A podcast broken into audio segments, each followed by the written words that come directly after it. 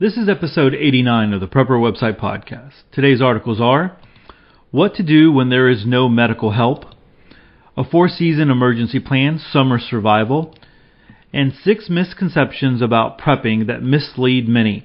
Hey, I'm Todd Sepulveda, the editor of PrepperWebsite.com. This podcast is an audible version with some commentary of articles that have been posted on Prepper Website, a daily aggregator of preparedness information. These articles are some of the best of the best that have been recently posted on PrepperWebsite.com. All article links and show information can be found on the PrepperWebsitePodcast.com. Hey, before I get started, just one really quick announcement. I'm having a heck of a time trying to give away a 183 serving mega sampler pack from Legacy Food. So, you know, this this um, this giveaway ended like two weeks ago, and uh, maybe even longer than that. And so I contacted the first uh, entry for the first, you know, raff, Rafflecopter automatically, you know, lets me know who the the winner is. And so contacted that person, gave them a week, sent them a couple of emails, did not hear back from them. So I chose another person, or or I told Rafflecopter to disqualify that first person and give me another person. Well, another person came up, and I went ahead and emailed them because I want to go ahead and you know get this mega sampler out to the winner. Um, but when I looked at their entry and what they did, I went to go double check on because it was one that I could double check really easily, and I didn't see them on there. So basically, they they did an entry and they said that they did it, but they didn't really do it. And so I emailed back the person. I'm like, hey, you didn't really, you know, I don't see your comment. And uh, so I, I mean, I can't, I don't feel good about sending you this, uh, this. Uh, mega sampler here. So I picked another person. I've picked uh, so Rafflecopter has sent out uh, given me another one. I disqualified that second one. I have a third one. I emailed them um, yesterday. Have not heard back yet. I mean, if I got an email like, "Hey, I want." a mega sampler pack, I'd be like, hey, yeah, all right, cool. Uh, send it to me. Here's my address. So I'm waiting for the winner to to let me know that they got that email or yeah, that email from me, and so that I can go ahead and forward that over to Legacy Foods so that they can send that mega sampler out. Uh, if I don't hear with you know here, I, I guess, you know, I, I guess before Monday, I'm going to choose another one. Um, the reason I'm saying this is because when you enter, you know, one of these, I know that you know everybody has those email addresses that you kind of use that uh, you don't really care if you put it out there or not, but you you know you got to check them on a regular basis uh, every once in a while, even if it's just kind of popping in and, and browsing it really really quickly. Um, so hopefully this winter, Kevin, hopefully you'll let me know. Uh, you'll email me here pretty quickly. If not, I'll choose another one. And the reason I'm again I'm saying this is because there is another giveaway out there. Um, Be Survival has contacted me and said, "Hey Todd, we're doing we're doing a mega sampler pack too. We, you know, will you uh, let your people know if they want a, another chance at winning the mega sampler pack?" So I'm going to go ahead and link to their article where they have reviewed the Mega Sampler Pack and they have a Rafflecopter giveaway as well. But if you go do, you know, you do that and you submit it, make sure that you're, you know, whenever it ends, like make a little note of it, calendar, whatever, and then go check that out. Uh, you know, uh, you can also go to the article and the uh, where the Rafflecopter is and it will display, or you can display it. I, I chose to display it, who the winner is. And so, uh, just uh, FYI there. So I'm going to link to that. So if you want to go, um, you know, have another chance to win, you have that other chance. All right. So let's go ahead and start. Uh, our articles. Our first article comes to us from Food Storage Moms, and the article is entitled "What to Do When There Is No Medical Help." And I think this is an important article, and uh, I hope hopefully you think it is too. No medical help my biggest fear is for other people when there is no medical help after a major disaster. I'm prepared to do many things, even stitches if I had to do them. I can use a splint to help with a broken arm. Please note I am not a doctor, nurse, or anyone in the medical field. I have learned to heal my own body. When I was young, we never ran to the doctor for anything. My mother used a purple violet spray on strep throat. Did it work? Well, I'm still alive. I grew up in the age of chickenpox, measles, and even polio. Medicine has come a long way, some ways for the better and some ways not so great. Trust me, I am not against using any doctors. I just think we need to be prepared to take care of ourselves if the SHTF is not if, but when. I have told you before, Mark and I took some CERT classes where we learned to use splints, dress or not dress certain burns, how to label the wounded that were too far gone to help, and so much more. This will be hard for me because I love to help people, but more people need to know how to do a few minor medical procedures than ever before. If and when we have a grid down, you need some hard copy books in your possession to recognize some medical issues and do the very best you can. This is how I see it. There are leaders and there are followers. After a disaster or grid down, we will have both of these and more like the disruptors. Some people may become hysterical after just a few days without electricity because they are not sure what to do. One or more people will take charge. Some will look look to you for help. This is why it is critical we have a few tools to get us through a minor or major collapse. No professional medical help will be a huge issue. Here's the deal all medical personnel and emergency responders will be called to the hospital or medical clinics. Possibly even your local schools will become a place of refuge to help those in need of medical help. Well, this means we will be on our own. So here are my thoughts to get us through something like this. All comments and responses will be greatly appreciated. Water. Water will be a key element element to hydrate those people who have very little water stored. I recommend storing at least 4 gallons of water per person per day. It is quite likely some of your neighbors will have no water stored. I'm not addressing food storage today.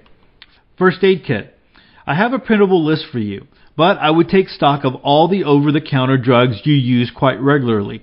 Please add Benadryl. My neighbors borrow mine all the time. I stock and rotate all my over the counter drugs as well as my essential oils.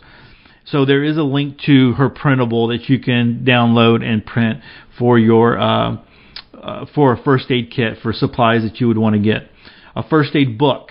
Please get a hard copy as we may not have the internet. The Survival Medicine Handbook, a guide for when help is not on the way. And that is the same book. She's linking to the same book by Dr. Bones and Nurse Amy that I always talk about that you should have in your preps. Uh, first aid skills.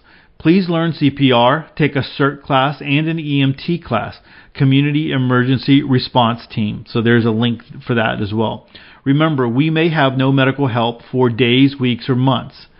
Bleach. I realize some people are really against bleach. Well, we will need lots of bleach to get rid of MRSA or dangerous sewage contamination. Please note, bleach only stores for typically 9 to 12 months. Look into pool shock for shock treatments of water for water containers like a backyard pool and store some of them as well. Supplies. You can never have too many supplies. Start stocking up on all items we could use as a neighborhood to help ourselves and those around us. The pharmacies will be closed and empty after a major disaster. What you have in your house this very minute may be all you have to save your family. Supplies can be water, food, tools, knives, weapons, etc. Please order some N95 masks or N100 masks as you can afford them. You can never have too many uh, 3M 1816 medical mask N95 20 count. So she's linking to Amazon there where you can buy some masks. Blankets. We can always use all our blankets to lay critically hurt people on the ground or cover them to try and prevent shock. Never give away usable blankets. Make a roster for your neighborhood. Please make a plan with those neighbors who are interested in participating in a monthly meeting to share skills and things we can all bring to the table, so to speak, after a disaster. I've said this before, the neighborhood the neighbor down the street with a chainsaw may be your best friend. Only include those neighbors you feel comfortable working with and you can trust to step up and to help. All right. Um, okay, let me keep going. I'll come back. I'll come back to that. I just want to talk a little bit about that. Uh, contact list of neighbors. If we need to try and email or call family members of neighbors, we need a list of contacts if and when any power is restored. If a certain neighbor is critically hurt, we need to be able to contact a close family member or friend. Walkie talkies, flashlights, headlamps, as well as whistles are must have items. Remember, disasters don't always happen in the daylight hours. Please be prepared with batteries or solar flashlights.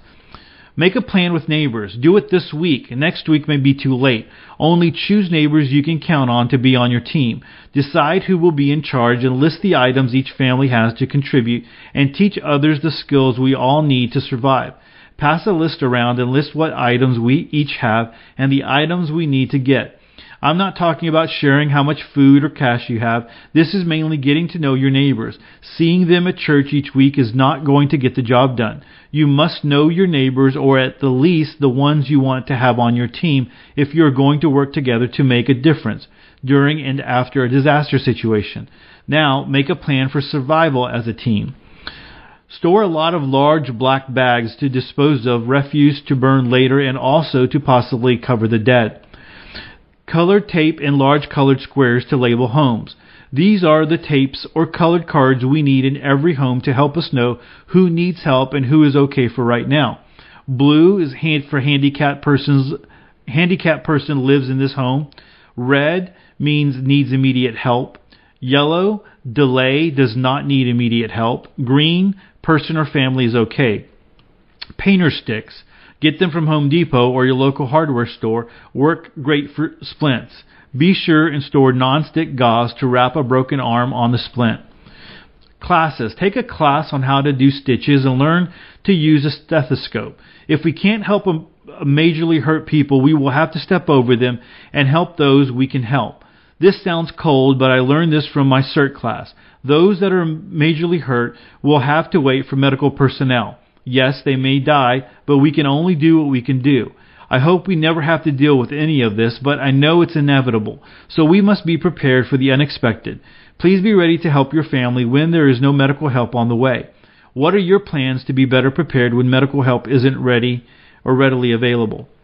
Reader's comments Janet, one thing I thought of is butterfly bandages. Uh, now people use steri-strips. Growing up, my mother, a nurse, used butterfly bandages to close a cut we didn't run to the doctor for much. And then there is a link to the Centers for Disease Control.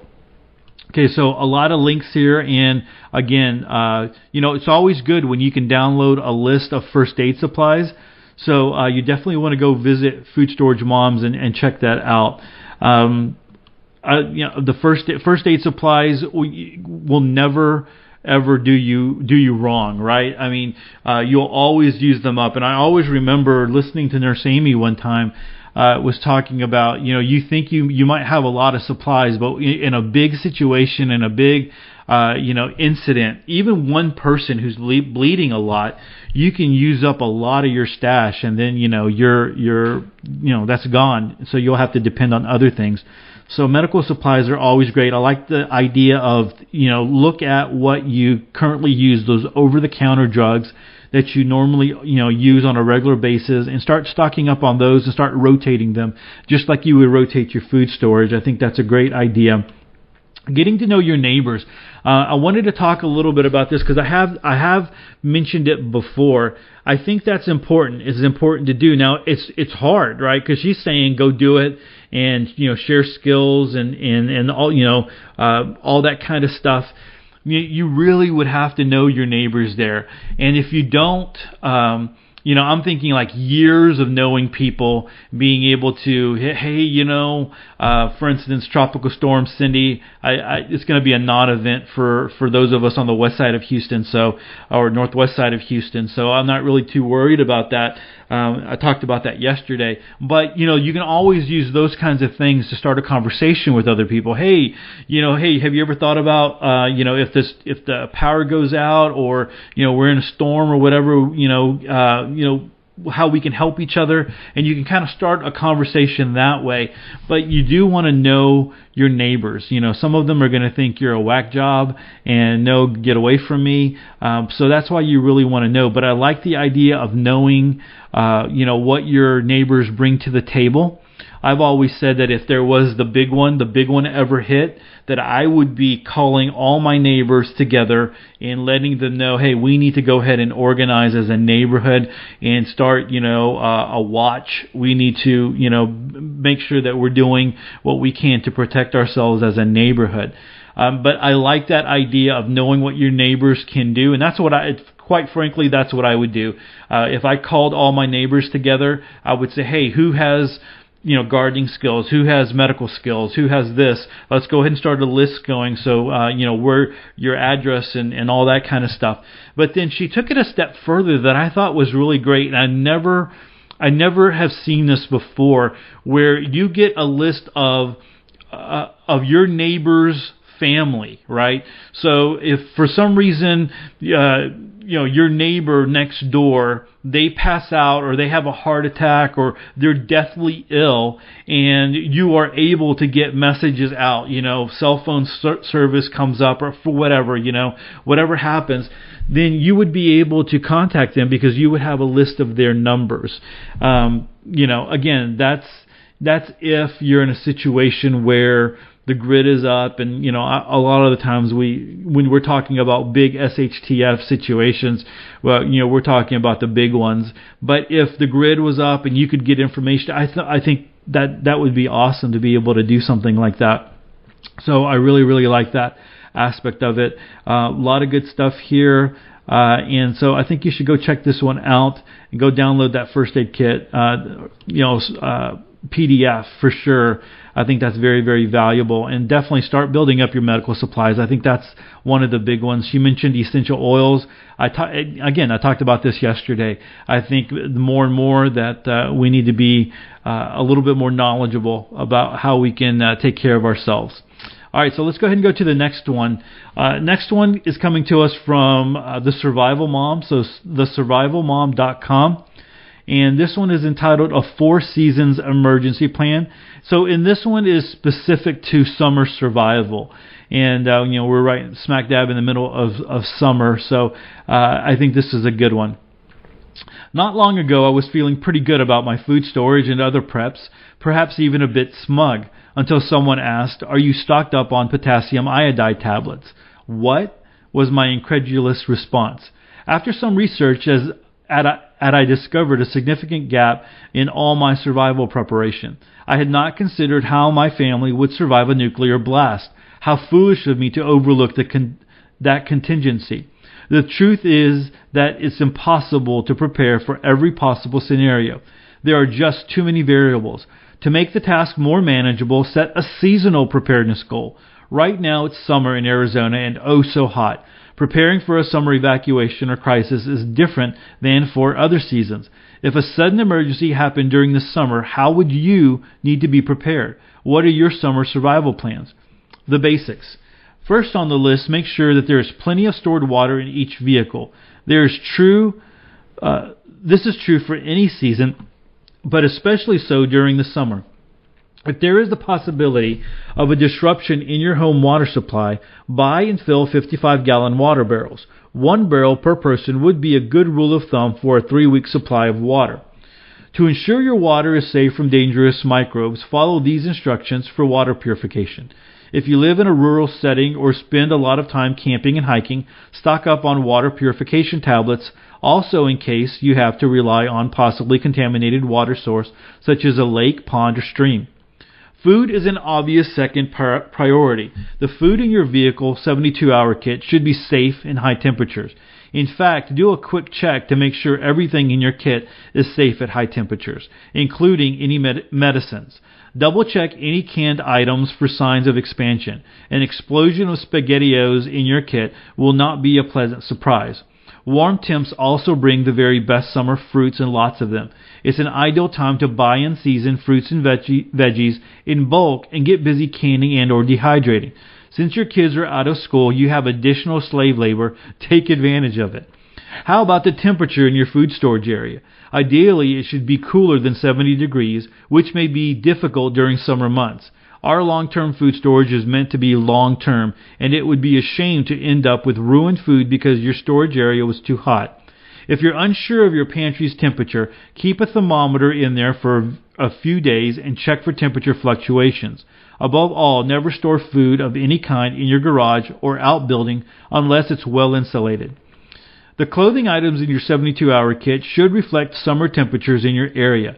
Include a light colored cotton long sleeve shirt for each person to help ward off sunburn and overheating as well as floppy brimmed cotton hat.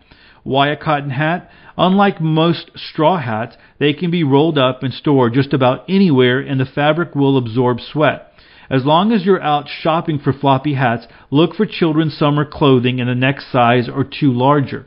When next June rolls around, you'll already have clothing in the right sizes for your kids.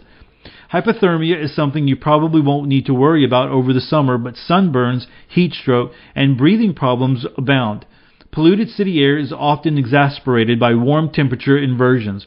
If someone in the family has breathing problems of any type, be prepared with the appropriate medication and breathing treatments ahead of time.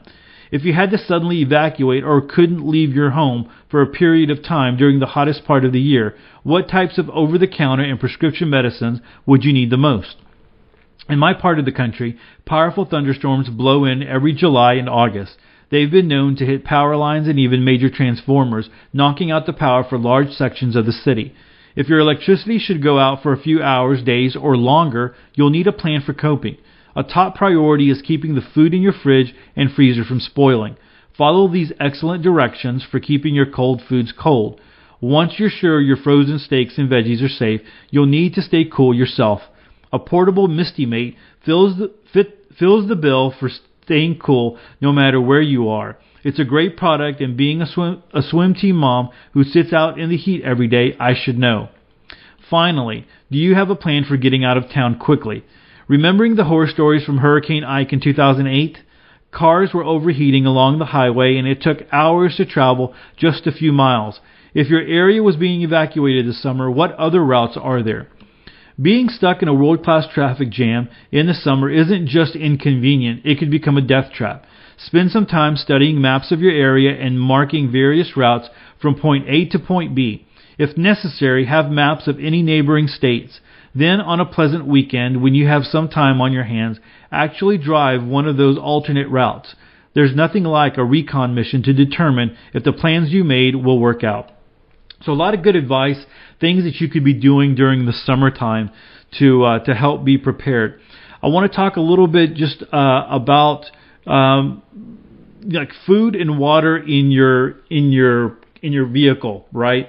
Um, I've always had a problem with the fact that um, it gets so hot here in Texas, and I know some of y'all live in you know in a little bit more milder climates, so you really don't have to worry about um, you know you might have to worry about freezing temperatures and your food freezing, but you might not have to worry about food getting too hot. But here in Texas, I mean, or in Houston, uh, you know, no problem. I mean, your the cars get really really hot really really quick. And so I always had a problem like storing plastic, uh, any kind of plastic water jugs in the um, in the car because it would get so hot.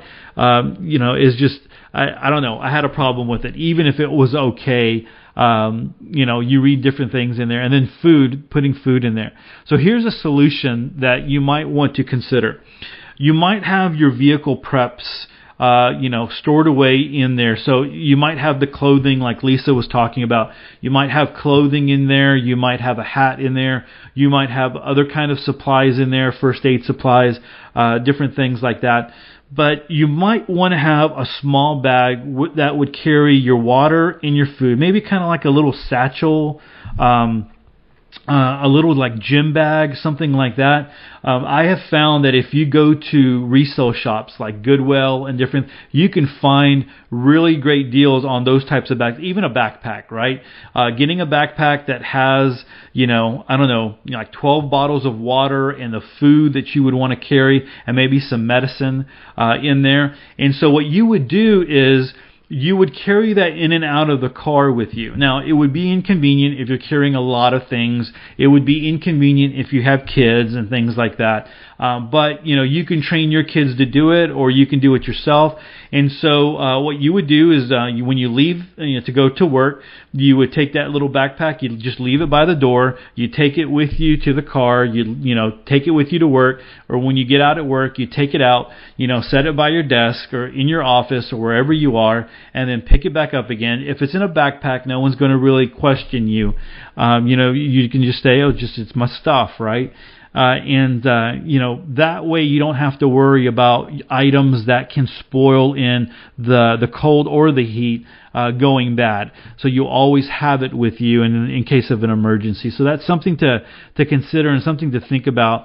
Um, you know that you that you might not have had. So you'll want to keep all the other things you know in the car, whatever you might have a box, a tote, whatever, however you decide to keep it in there.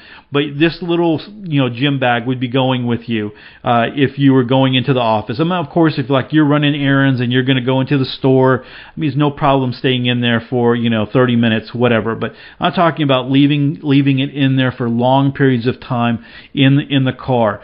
So uh, not overnight, not during the day, not while you're at work or school or whatever you're at.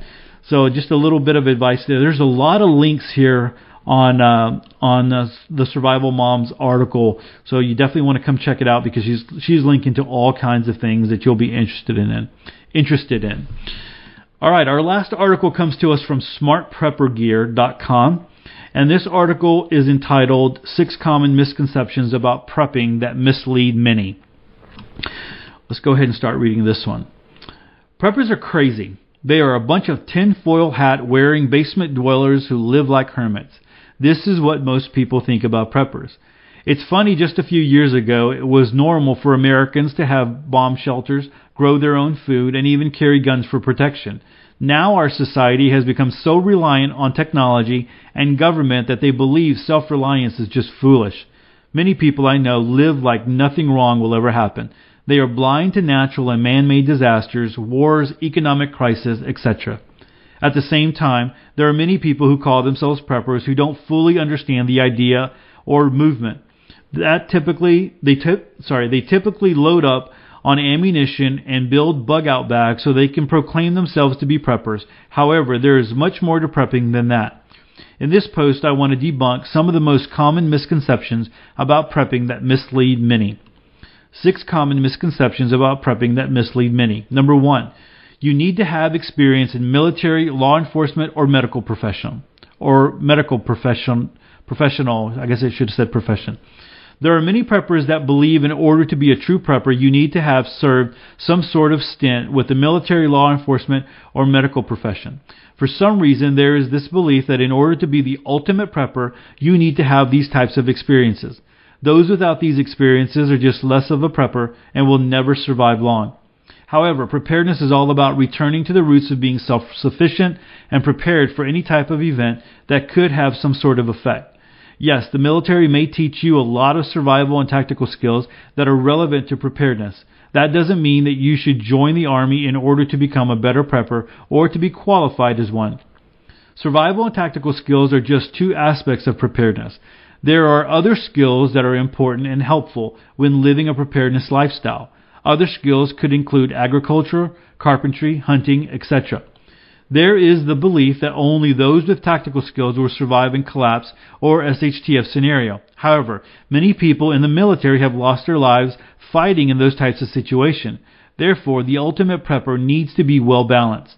Tactical skills are helpful to have. Instead of joining the military, you can actually get some training locally. Most of the time, it is training from former military or law enforcement. Number two, prepping is all about being tactical. It's funny sometimes watching new people get involved in preparedness.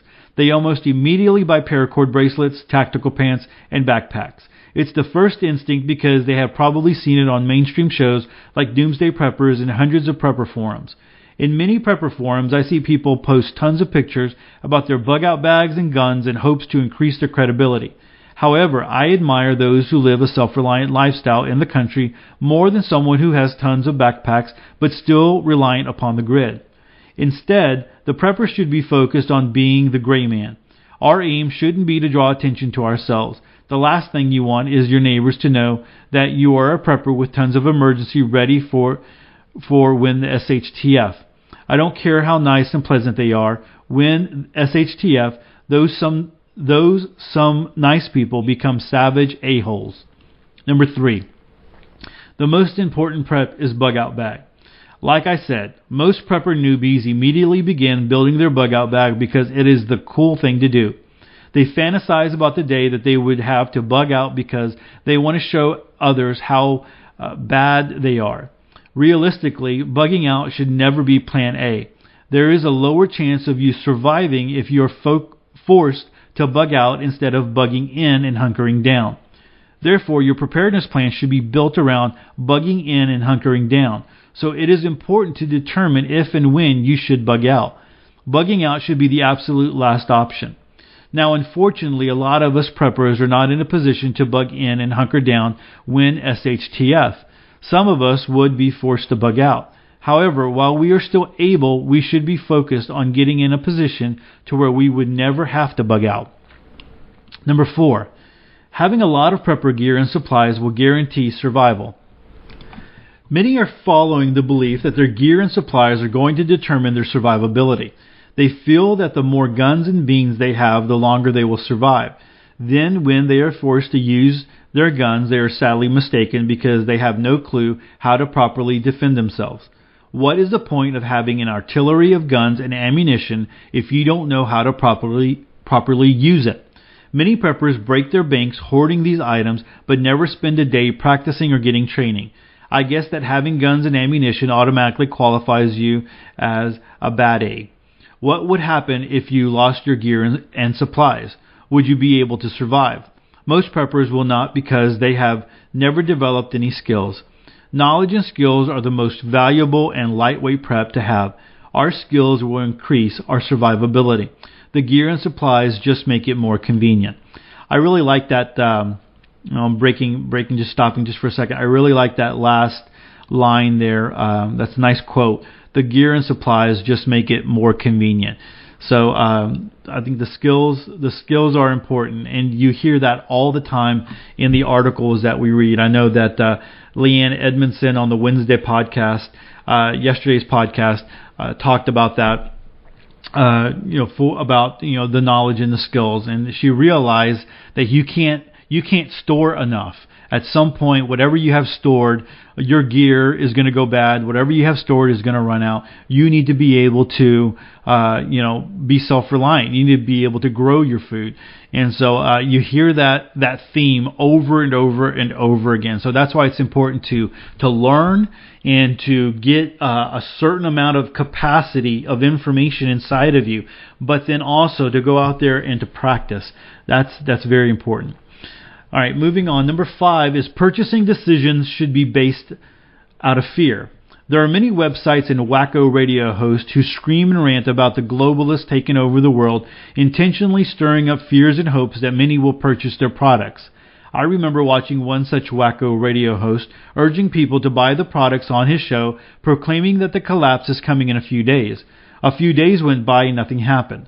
Of course, he came up with some lame excuse as to why those events didn't happen.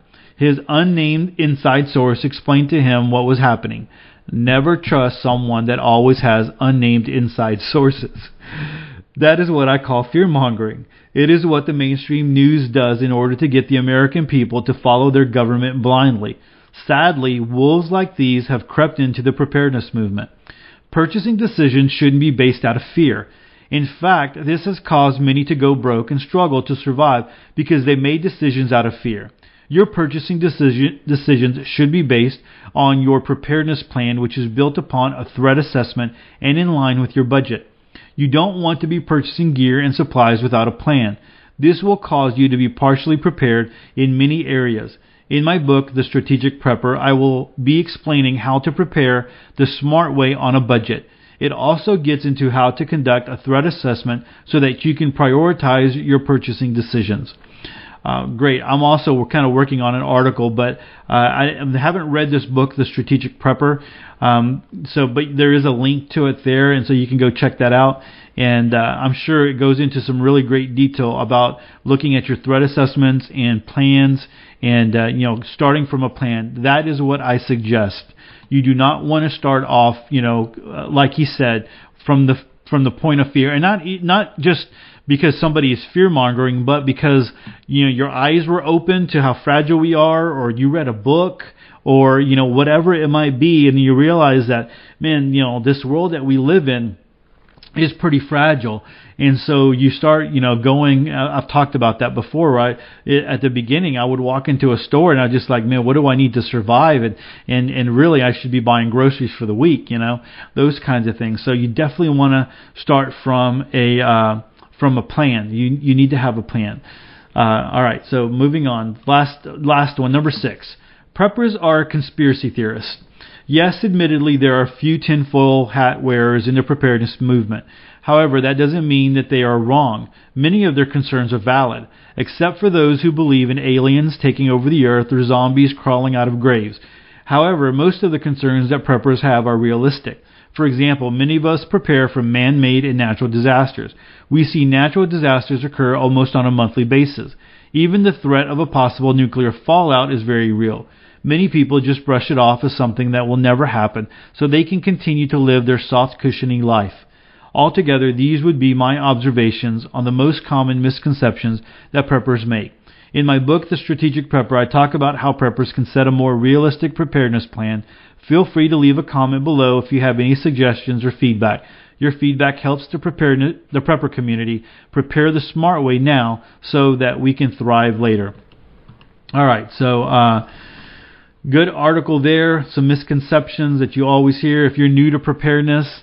Uh, you know, you might have, uh, you know, I, I saw uh, a post just the other day where someone was, hey, I'm kind of new. Where do I start off? And and some of the suggestions were bug out bug, out plan, and I, I didn't want to, you know, uh, it wasn't my group, and I didn't want to get in there and start, you know, uh, trying to trying to say different things but my, uh, I was like, man, no, you want to start off with a plan. You know, you need to look at where, and that kind of uh, pushed me to start taking some notes on on what you know this this article that I would write eventually. Hopefully, I get to it at some point. But uh, you know, looking at you know creating a plan. So, uh, you know, if you're new to preparedness, maybe you've stumbled upon this podcast just, you know, from iTunes or Stitcher, and uh, you, it just kind of popped up for you and you started listening. Uh, you know, there is some, uh, you definitely, the world that we live in is crazy and uh, our world is fragile, and that's why we prep. We prep to take care of ourselves and our families uh, if something you know was to happen. Uh, we're not wanting it to happen. We're not looking for it to happen, but we are aware, and if it does happen, we want to be ready for it. Uh, just like this, uh, talked about this tropical storm. It's not really coming. Again, I already said it's not coming our way, but um, it's not something where you have to run out to the store and prepare and, and buy supplies because you, you're already prepared for it. Uh, in talking to um, somebody on the Facebook group, uh, you know, they were saying they're in Louisiana. Renee, Renee, I think, uh, I think I mentioned her yesterday. She's in Louisiana, but her thing was, I don't have to go to the store. I'm prepared. You know, I don't have to go fight uh, everybody who's trying to trying to buy supplies. I'm good to go. And so that's that's why we prep. You know, and uh, so that's that, that's the important thing. All right, so that's uh, it for episode 89. I can't believe that tomorrow is going to be episode 90. Time has flown by really, really fast. I do appreciate everyone who is out there uh, supporting the podcast. Hey, I, again, just want to give that shout out to besurvival.com. If you're looking for another uh, entry into winning that big mega sampler, well, go over to episode uh, 89, and I'll have a direct link over to his article to where you can go and you can enter over there. Uh, and uh, if I have contacted you, uh, Kevin, if you're out there, you're listening, and I have contacted you about this mega sampler, send me an email. I'm going to wait till Sunday, and then I'm going to pull uh, another person, and hopefully that person will get it. If, but I, I really want to send this out to someone that because it's a it's a great it's a great pack, a great mega sampler. I mean, it's it's huge. So uh, we'll go for that. All right.